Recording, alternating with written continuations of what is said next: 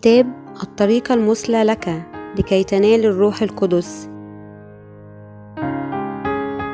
للكاتب بول كي يونغ.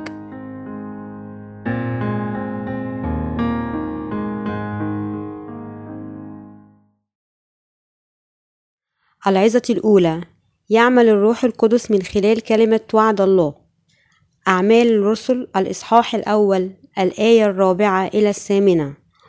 وفيما هو مجتمع معهم أوصاهم أن لا يبرحوا من أورشليم بل ينتظروا موعد الآب الذي سمعتموه مني. لأن يوحنا عمد بالماء وأما أنتم فستعمدون بالروح القدس. ليس بعد هذه الأيام بكثير. أما هم المجتمعون فسألوه قائلين يا رب هل في هذا الوقت ترد الملك إلى إسرائيل؟ فقال لهم ليس لكم أن تعرفوا الأزمنة والأوقات التي جعلها الآب في سلطانه لكنكم ستنالون قوة متى حل الروح القدس عليكم وتكونون لي شهودا في أورشليم وفي كل اليهودية والسامرة وإلى أقصى الأرض. هل سكن الروح القدس هبة من الله أم أنه يعطي نتيجة جهود الإنسان الذاتية؟ إنه موهبة تعطى للشخص الذي ينال غفران خطاياه ويعني إتمام وعد الله. ذات مرة اختبرت خلال الصلاة حلول ألسنة من اللهب لشيء ما يشبه الروح القدس لكن هذه الألسنة لم تمكث طويلا وسرعان ما تلاشت في وجه الخطية المتراكمة. أما الآن فأود أن أخبركم الحق عن الروح القدس الذي سيسكن فينا إلى الأبد. ليس من خلال الروح الكاذب الذي ينطفئ بسهولة بسبب الخطية لكن من خلال البشارة الحقيقية. إن الروح القدس الذي سأقدمه لكم الآن من خلال هذه الرسالة ليس شيئا يمكن أن تنالوا من خلال الصلاة لكن من خلال الإيمان ببشارة الماء والروح فقط. أريد أن أرشدكم لتنالوا سكن الروح القدس. من خلال هذا الكتاب سوف تدركون أن الروح القدس هو الذي يوحي بالرسالة التي أوصلها لكم. إن إرادة الله الكاملة لنا أن ننال سكن الروح القدس في هذا الوقت. يمكن أن تتعلم عن سكن الروح القدس وكيف تناله من خلال هذا الكتاب وحده. إذا لم يكن هذا الكتاب كافيا بالنسبة لك أنصحك أن تقرأ الكتابين اللذين نشرتهما سابقا. سوف تستلم إيمانا كاملا أمام الله من خلال هذه الكتب.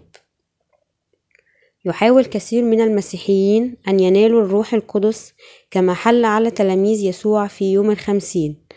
بعض الناس كسبوا أموالا طائلة. باستغلال هذه الطريقة يتظاهرون بأن الروح القدس شيء يمكن الحصول عليه بواسطة الجهود البشرية. يريدون أن يعاينوا رؤى ويعملوا المعجزات.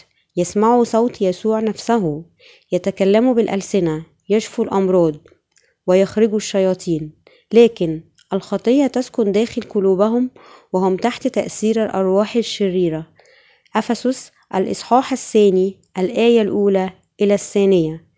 إلى الآن لا يزال يعيش الكثيرون دون أن يدروا أنهم واقعون تحت تأثير الأرواح الشريرة. لذلك يعوي الشيطان الناس ويخدعهم مستخدما كل أنواع الوسائل مثل الآيات والمعجزات التي هي في الحقيقة مجرد أوهام. أوصى يسوع تلاميذه أن لا يبرحوا من أورشليم بل ينتظروا موعد الآب. أعمال الرسل الإصحاح الأول الآية الرابعة.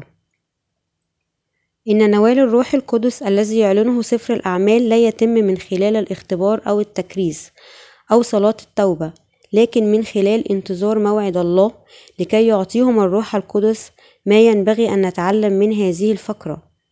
هو أن سكن الروح القدس لا يحدث من خلال الصلوات اليائسة للناس إنه عطية الله التي تقتني فقط من خلال الإيمان الكامل بالبشارة الحسنة التي للماء والروح التي أعطاها الله الآب ويسوع المسيح للبشر.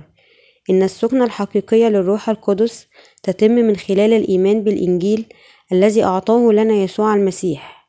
لقد أعطانا الله حق الماء والروح لكي ننال سكن الروح القدس. يوحنا الإصحاح الثالث الآية الثالثة إلى الخامسة. تظهر عبارة وعد الروح القدس كثيرا في العهد الجديد يقول بطرس في عظته أعمال الرسل الإصحاح الثاني الآية الثامنة والثلاثون إلى التاسعة والثلاثون عن معمودية الروح القدس يوم الخمسين. إن وعد الله أن يعطي الروح القدس للذين ينالون غفران الخطايا كنتيجة للإيمان بالبشارة الحسنة. إن سكن الروح القدس هو عطية توهب للذين ينالون مغفرة خطاياهم. وتعني إتمام وعد الله. فالروح القدس المعلن في العهد القديم ليس شيئا يمكن الحصول عليه من خلال عملية مقايدة بين الله والإنسان لكنه عطية وعد الله بها. لذلك فإن سكن الروح القدس كما أعلنه سفر الأعمال ليس شيئا يمكن الحصول عليه من خلال الصلاة. أعمال الإصحاح الثامن الآية التاسعة عشر إلى العشرون. إن الروح القدس يحل فقط على الذين يؤمنون ببشارة الماء والروح التي أعطاها لنا يسوع. لقد وعد تلاميذه بأن يرسل الروح القدس لكي ينالوا سكن الروح القدس. لأن يوحنا عمد بالماء وأما أنتم فستعمدون بالروح القدس ليس بعد هذه الأيام بكثير. أعمال الإصحاح الأول الآية الخامسة. لذلك انتظر تلاميذه حتى يتحقق وعد الله. عندما نفحص إيمان أولئك الذين نالوا سكن الروح القدس في الكتاب المقدس ندرك أنهم لم ينالوا ذلك بسبب جهودهم ولكن بواسطة مشيئة الله. إن سكن الروح القدس الذي حل على التلاميذ في سفر الأعمال لم يتم على أساس اجتهاد الإنسان أو إنجازه الروحي. إن مجيء الروح القدس على التلاميذ كما هو مكتوب في سفر الأعمال سرعان ما تحقق تماما كما وعد يسوع. ليس بعد هذه الأيام بكثير هذه كانت أولى البركات في عصر الكنيسة الأولى. وعندما نفحص الأسفار المقدسة نرى أن وعد الله لم يتم من خلال الصوم أو الصلاة أو بذل الذات لكن بالإيمان بيسوع. بعد صعود يسوع نال المؤمنون مغفرة خطاياهم وسكن الروح القدس في نفس الوقت. الروح القدس حل على تلاميذ يسوع فجأة من السماء. ولما حضر يوم الخمسين كان الجميع معا بنفس واحدة أعمال الإصحاح الثاني الآية الأولى. اجتمع تلاميذ يسوع معا بينما كانوا ينتظرون إتمام وعد الله بأن يرسل لهم الروح القدس وأخيرا حل عليهم الروح القدس. وصار بختة من السماء صوت كما من هبوب ريح عاصفة وملأ كل البيت حيث كانوا جالسين وظهرت لهم ألسنة منقسمة وكأنها من نار واستقرت على كل واحد منهم. وامتلأ الجميع من الروح القدس وابتدأوا يتكلمون بألسنة أخرى كما أعطاهم الروح أن ينطقوا. أعمال الإصحاح الثاني الآية الثانية إلى الرابعة. الروح القدس حل عليهم بغدة من السماء. كلمة بغدة تعني أن هذا لم يحدث بواسطة إرادة بشرية بالإضافة إلى ذلك عبارة من السماء توضح من أين جاء الروح القدس. وترد أيضا على الفكرة التي تنادي بأن سكن الروح القدس يمكن الحصول عليه من خلال إرادة أو جهد الإنسان. تبين أيضا عبارة من السماء أن القول بأنه يمكن الحصول على الروح القدس بواسطة الصلاة ادعاء مخادع. بعبارة أخرى القول بأن الروح القدس جاء بغدة من السماء يعني أن سكن الروح القدس لا يحدث بواسطة وسائل دنيوية مثل التكلم بألسنة أو بذل الزيت. في البداية تكلم تلاميذ يسوع بألسنة ليكرزوا بالبشارة الحسنة للناس من كل أمة. كان سبب ذلك هو أن يتمكنوا من أن يكرزوا بالإنجيل لليهود المتحدثين بلغات أجنبية. كل واحد في لغته بمعونة الروح القدس.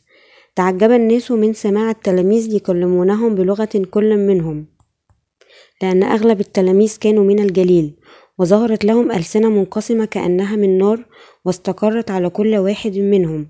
وامتلأ الجميع من الروح القدس وابتدأوا يتكلمون بألسنة أخرى كما أعطاهم الروح أن ينطقوا. أعمال الإصحاح الثاني الآية الثالثة إلى الرابعة. هنا يجب أن نعطي انتباها خاصا لعبارة الروح القدس استقر على كل واحد منهم. كان التلاميذ يؤمنون بالفعل ببشارة الميلاد الثاني من الماء والروح بينما كانوا ينتظرون جميعا في مكان واحد مجيء الروح القدس. كثير من المسيحيين هذه الأيام يسيئون فهم هذا الجزء من الفقرة معتقدين أن مجيء الروح القدس يحدث معه صوت مثل هبوب الريح أثناء صلاتهم لكن هذا سوء فهم عن الروح القدس نتيجة شويش هل الروح القدس يصنع هذه الأصوات عندما يحل على الناس؟ لا لا يفعل ذلك.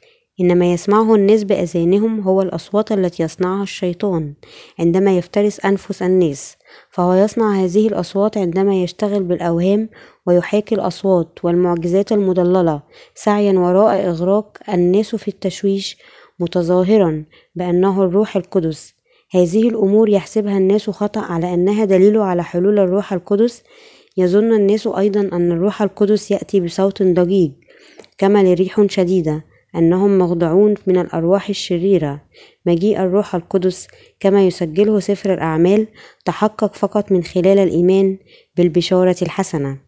كان إيمان بطرس بطرس الأولى الإصحاح الثالث الآية الحادية والعشرون كان إيمان كاملا بقدر كافي يؤهله لنوال سكن الروح القدس بإبراز أحداث أول حلول للروح القدس في أعمال الإصحاح الثاني يريد الله أن يؤكد حقيقة أن الروح القدس قد حل عليهم لأنهم كانوا بالفعل مؤمنون ببشارة الماء والروح.